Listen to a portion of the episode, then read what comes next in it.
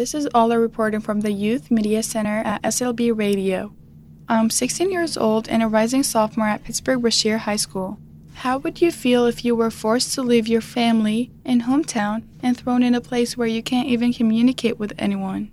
As a previous immigrant and a current citizen of the United States, I have experienced cultural differences, isolation, and lack of employment opportunities. But what I struggled with the most was the language barrier. The communication barrier made me feel like an outcast, especially in school. I felt like an alien thrown into a completely different planet as I wasn't able to reach out to anyone for help.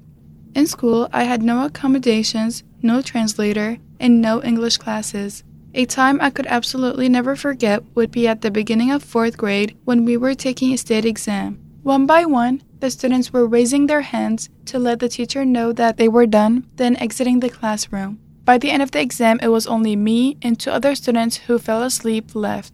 This scene is rooted into my memory because that day I experienced true failure. Just because I have adapted over the years doesn't mean that I have completely healed. Being an A plus student one day and becoming on the edge of failing the next was incredibly hard to accept and adapt to. Thankfully, I recovered, but that had an everlasting effect on me. As a student and a person that have experienced it all at a young age, I believe that schools should definitely institute a learning program for immigrants to at least help make them feel welcomed.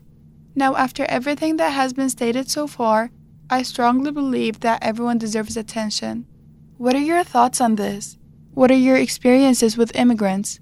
Should they have to experience all of this? For Youth Express, this is Alaa signing off.